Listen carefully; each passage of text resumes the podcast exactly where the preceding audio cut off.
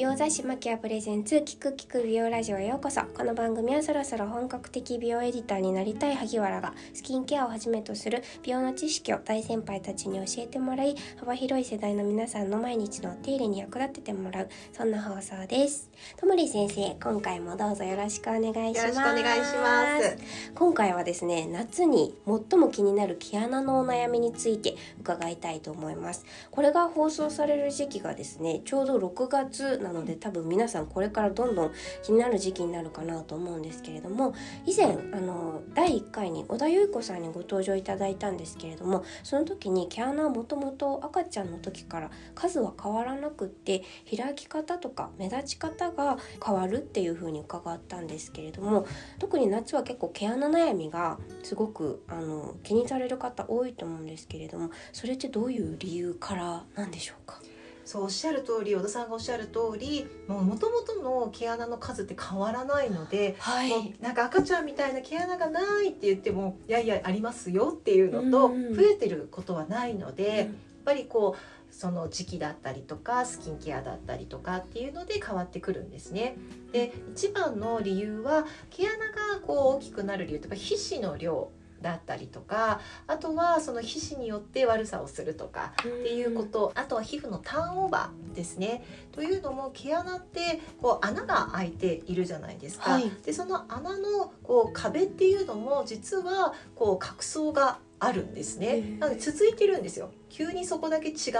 あの皮膚なわけじゃなくて表面の角層がちょっと本当にこう穴みたいになってまた角層が続いていくっていう感じなのへでーそこもターンオーバーしているんですね。ねはい。凹凸があって続いてるそうそう一緒に続いて一つつのもう肌なのであそこも。そうなんですね。そうなんですよ。だからそこもちゃんとターンオーバーしていくので、はいそれが逆にターンオーバーしないで角層のところだけがあの毛穴のところだけが厚くなっちゃうと、はい。詰まってしまううん。その場所があの穴が狭くなっちゃってっていうことと、あと物理的に皮脂の分泌が多くなる。はい。これってもともとの皮脂性の働きはこれこそまたまさにね生まれつきっていうものがあって、皮脂のあの多さっていうのはやっぱりそれによって姿勢肌とか乾燥肌って分かれてくるんですけれども、まあ、その皮脂の分泌なんですが特にこの夏っていうのはこのターンオーバーと皮脂の分泌がこうなんていうのかなちょっとおかしくなっちゃうというか通常だったらターンオーバーがこうしっかり正常にあってきちっと剥がれ落ちてで皮脂の分泌もあの通常多すぎもせずこうちゃんと皮膚の上を潤す程度にあればいいんですけれども夏になるとターンオーバーがこう角層っていうのは天然の日焼け止めみたいなところもあるのでちょっと厚くしようとするんですよ。そう。肌を守ろうとして。そうすると角層がちょっと厚くなります。そうすると毛穴の入り口の方もちょっと狭くなるのはなんとなくはい。想像つきますよね。はい。でそこに暑いと誰でもどんなに乾燥肌の人でも皮脂の分泌って多くなるんですよ。うそうなので皮脂の分泌、ね、狭い穴から皮脂が多く出ようとすると詰まっちゃうっていうところもあるし、そもそも毛穴のああのターンオーバーが乱れてしまうとそこにあの熱くなってしまう。で逆に皮脂がこうずっとあると皮脂の中にある有利脂肪酸っていう有利脂肪酸。はい、脂肪酸があるんですがこれがなんかをずっとあると炎症を起こしちゃうんですよ毛穴のところに。に。なのでそれによって、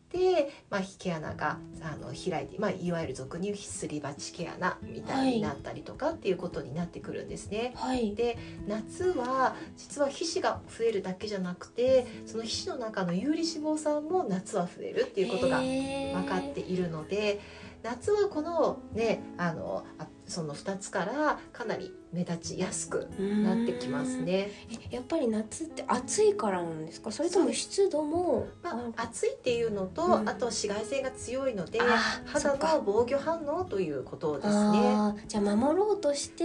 やってくれてるんだけど、うん。結局それが追いつかず開いたり開いて見えたり。すり鉢毛穴ってこうどどう？そうです。毛穴すり鉢毛穴っていうのはそのかその毛穴の入り口のところが炎症でちょっとこう溶けてしまうような感じ。だから綺麗に穴が開くなくて緩やかに穴が開いちゃうのでロード状になっちゃうっていうこと、はいはい。そうすると広がって見えますよね、はい。なのでこの穴が面積が広がって見えちゃうんですよね。なるほど。そう。これはもうさっき言った皮脂の中の油脂脂肪酸が多くなってそこに炎症があって皮脂があの皮膚が溶けちゃってるっていう。あーなるほど、うん結構鼻が特に悩まれる方多いと思うんですけど、うん鼻がもともと毛穴が多いんですか毛穴が多いし皮脂あの皮脂腺が多い場所なんですね。はい。でただ毛穴あのお花ってすり鉢毛穴っていうよりも、はい。どちらかというと詰まり毛穴にあなるのは皮膚がなんていうか丈夫なんですよね鼻って。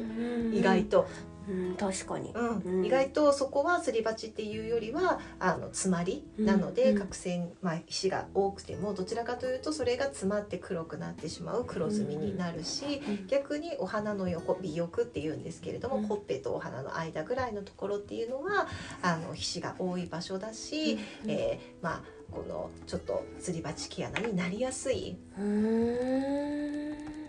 なるほど。すり鉢毛穴か。はい、なのでまあたるみ毛穴とも言うんですけれども、はい。たるみ毛穴の一つの原因として、まあ、すり鉢そのはい炎症が起こるものと、その炎症が起こることによって、まあ、あのその根底にあるコラーゲンとかエラスチンとかそういったものも、まあ、炎症のダメージがあるので、はい。全体的にたるんでしまう。なのですり鉢とたるみっていうのは、まあ、症状としても似ているしベースに炎症があるっていうところが、うん。まあ、共通項かなとは思います。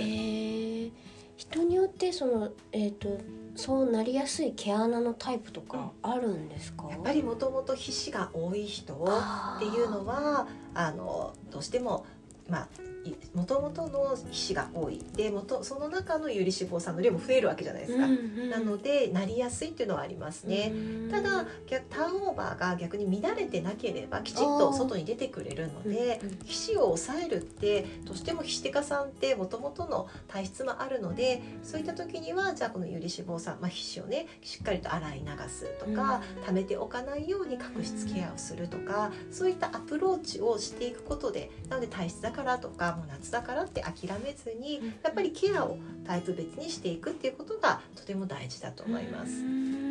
うん夏はより角質ケアとかうん。を意識してた洗顔とかを使った方がいいんですかね。そうですね、うん。ただやっぱり夏って紫外線がね多いので、うん。あんまりにも角質を薄くしすぎるっていうのもまあ、ちょっとトラブルのもとなので何かピーリングっていうのも今はもうすごく進化していて、はい。昔みたいにビリッと剥がしますじゃなくて、柔らかく角質を薄くするとか、あとは水分をうん。あの今ね、P、あ PhD みたいな感じで水分を入れ引き込みながら、うん。あの角質ケアができるとかいろんなタイプがあるので昔みたいに拭き取り一辺倒とか、なんかこうピーリング剤だけヒリヒリするものだけではないのでちょっとなんか苦手意識がある方も例えば今期で言うとランコムのえクラリフィはいックはのシリーズだったりとか、あとはカネボウからも拭き取りのものが出ていて、どちらもやっぱりこのこうしっかり取るというよりは特にカネボウはこの生まれ変わりターンオーバーを促していくっていう脱皮みたいな感じで、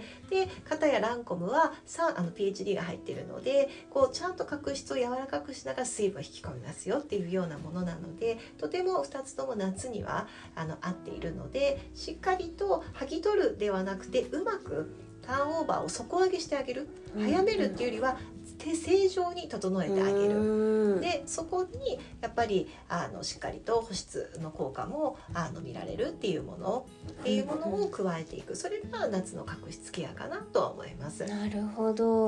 もうあれですね化粧品の進化が凄まじいからそれに乗っていくのは一番大事ですそうね。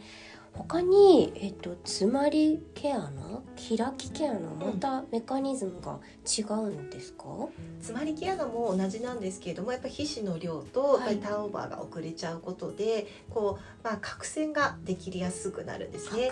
はい角栓っていうのはタンパク質と皮脂があの固まったものでタンパク質っていうのは角あの角層のあの一部なんですよ。はいはいだからそれが皮脂が多いのときちっと排出されないので溜まっちゃうっていうところになるんですね。でももう溜まってしまって塊になってしまったらいくらターンオーバーを流したりとか洗ってもなかなか難しいのでうんそういった時にはやっぱぱり角栓の専用のあのスキンケアを選んで例えばまあ簡単なもので言うとこう酵素洗顔みたいなもの。ああはいはい、でも酵素洗顔はなんか上の方だけをもうちょっと少しずつまあなんていうのかなそぎ取るようなイメージですね。でも例えば花王さんの角栓崩壊技術とかだと内側からこう溶かしていくとか、あとは今年出たワンバイ構成のはい。あのクレンジングパワークレンジングっていうのも、へーあれは角栓を溶かす、まあ、溶剤が入っている、はい、まあ、あの技術が入っているので、はい。要は角栓を溶かしていくっていうものか、ちょっと表面をきれいに削るかっていう違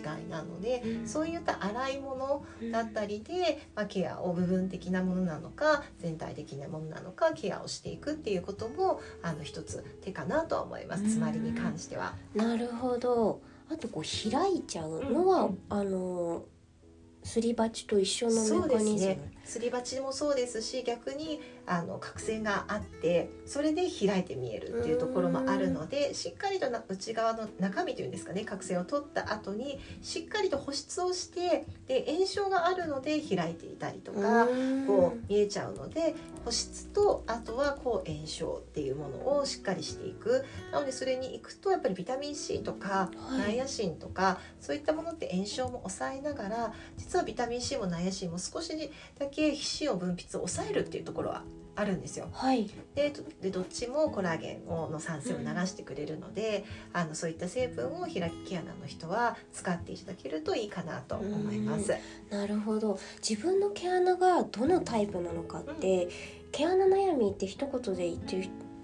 言ってもなんかわからないのかなとも思うんですけど、そういう時ってどうやって自分を診断したらいいんでしょうか？まあ、一つ一つね、まあ、もう毛穴の中でも開き毛穴だけですとかたるみ毛穴だけですあとは詰まり毛穴だけですっていう人多分いないんですよ。あそうなんだ全部がもう混在してるって思っていただきたいんですね。はいなのでまず一番最初に気になっているような場所から行けばいいのかなと。例えばあの、まあ、これは一つの例ですけどもやっぱり詰まりとか角栓黒ずみとかってお鼻に多いので、うんじゃあ黒ずみ毛穴から行くんだったら鼻の部分的なケアからしようかなとか、あとたるみとか開きってどちらかというとほっぺの方から行くので、じゃあほっぺの方はあのたるみでアプローチしようかなって、うん。開きの方でアプローチしようかなこう炎症のものを入れていこうかなっていうようなアプローチでなんか部分的にもそうですし全体的にあるので自分がまあ毛穴ケアをして何か間違えていうことはないと思うので、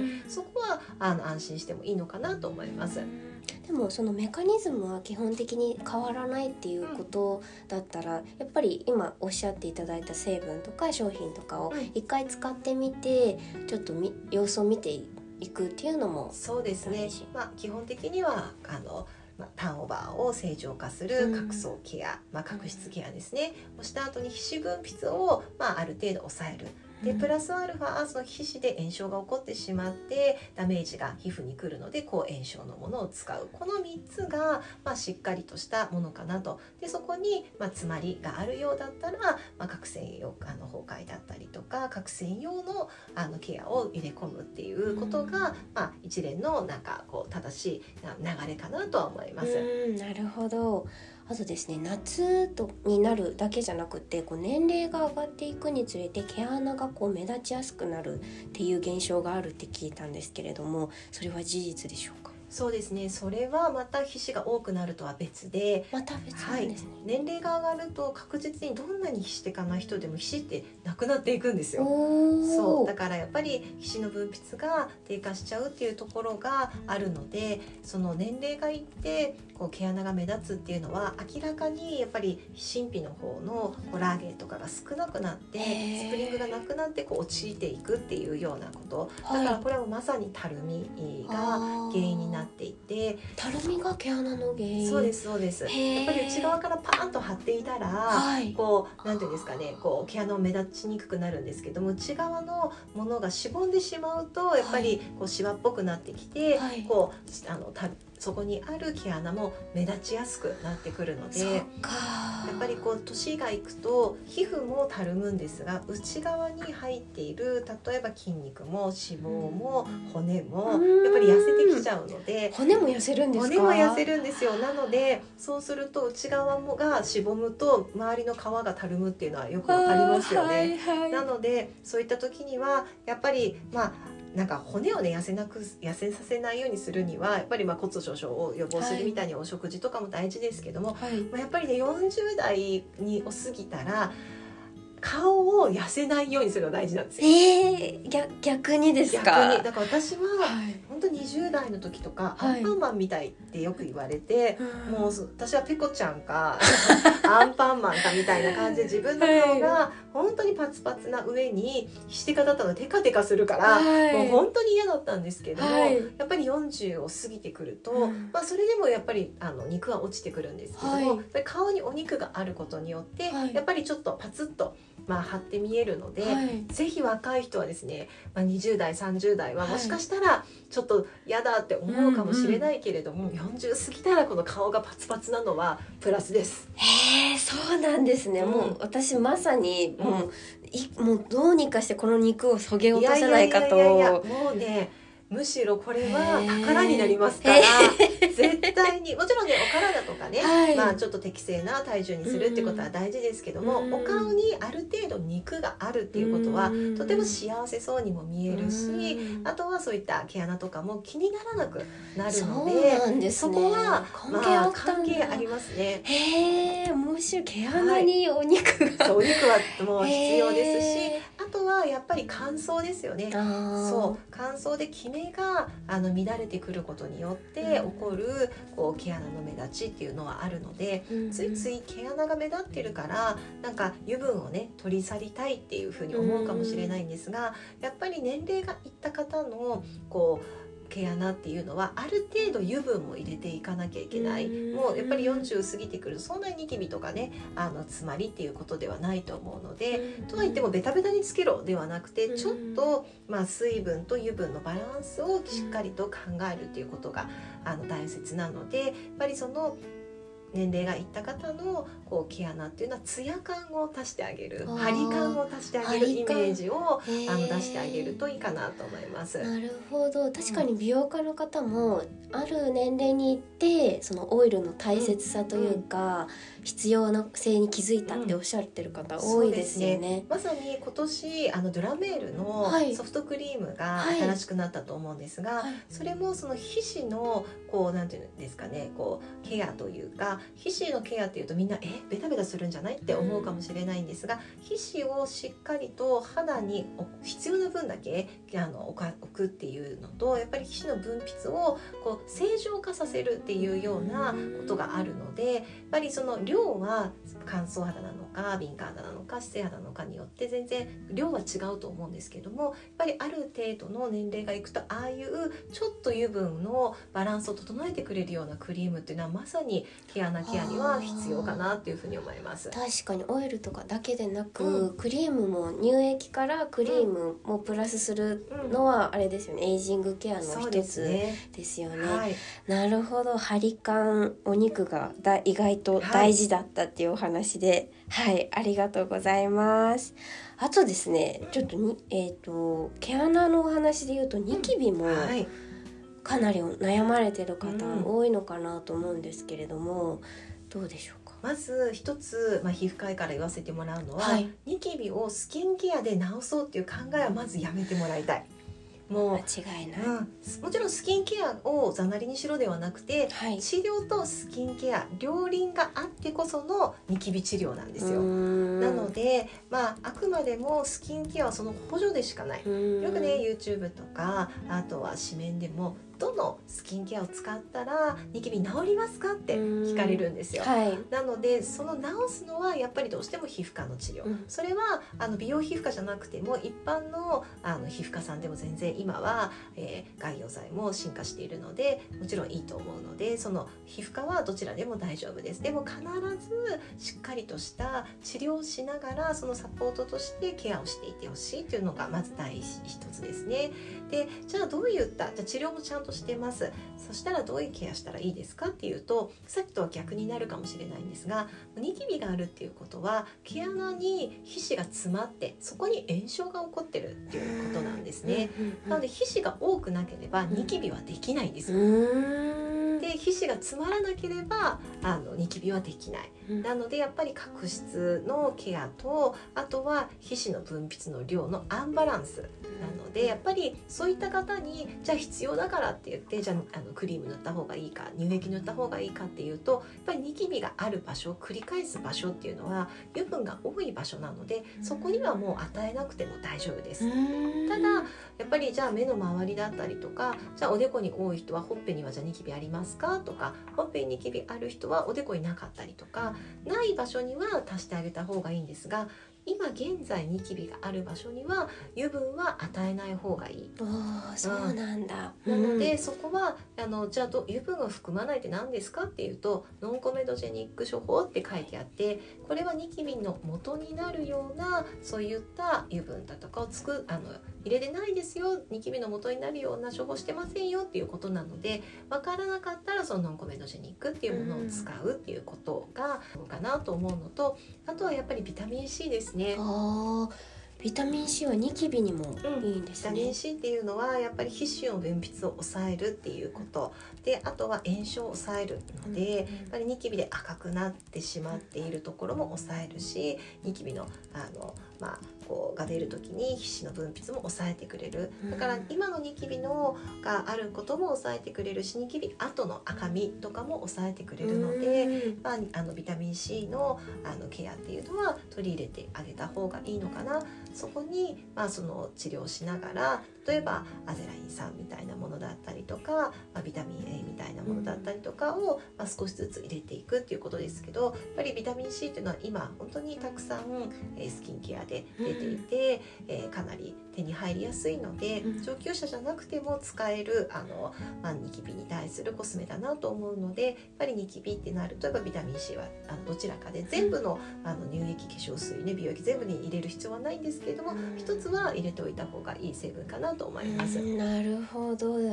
ビタミン C って素晴らしいですね。いやもう本当に万能なのでビタミン C はあのまあ、ニキビが気になる方ニキビケアには必ず取り入れてほしい成分かなと思います。なるほど実は私も入社した時に、うん、もうすごい量のニキビができてしまって、うん、特に顎周りだったんですけど、うん、それがどんどん頬の方に向かって増えていってもどうしようと思ってで10万円ぐらいあのスキンケアに課金して あの効くっていうもの全部片っ端から試したんですけど。ただもうほん本当にやばいってなって皮膚科に行って1,000円以内なんですよね。そうです1,000円以内で多分ピーリング作用のあるものを塗ってでそれ以外にその上に塗らないでくださいって言われてそしたらもうすごい綺麗に。そうですよね。結構その赤みが出たりとかはもちろんあったんですけどやっぱり違いますよね、うん、もう。なんかニキビって青春のシンボルとか別にあってもって思うかもしれないんですけど、はい、尋常性座層というちょっと怖い名前がついていて、はいはい、もう病気慢性疾患の一つなんですね、なので急にパッとできて急にあの収まるものじゃなくて、やっぱりどうしてもニキビができてしまうと繰り返すと年単位で繰り返しちゃうので、うん、やっぱり正しいあの知識を持って治療するっていうことがまあ一番でそれのに対するサポートだと思ってスキンケアは選んでていただければかなと思います。いやまさにお話聞いててすごいあの時の自分納得しながら聞いていました。はい、はい、ありがとうございますでは毛穴に関してのお話は今回で終了です。ありがとうございました。それでは今回はこちらで終了です。来週月曜日にともり先生ご出演の第3回を放送します。次回はお悩みに即したおすすめの成分を先生に教えていただきます。皆さん今回も聞いていただきありがとうございました。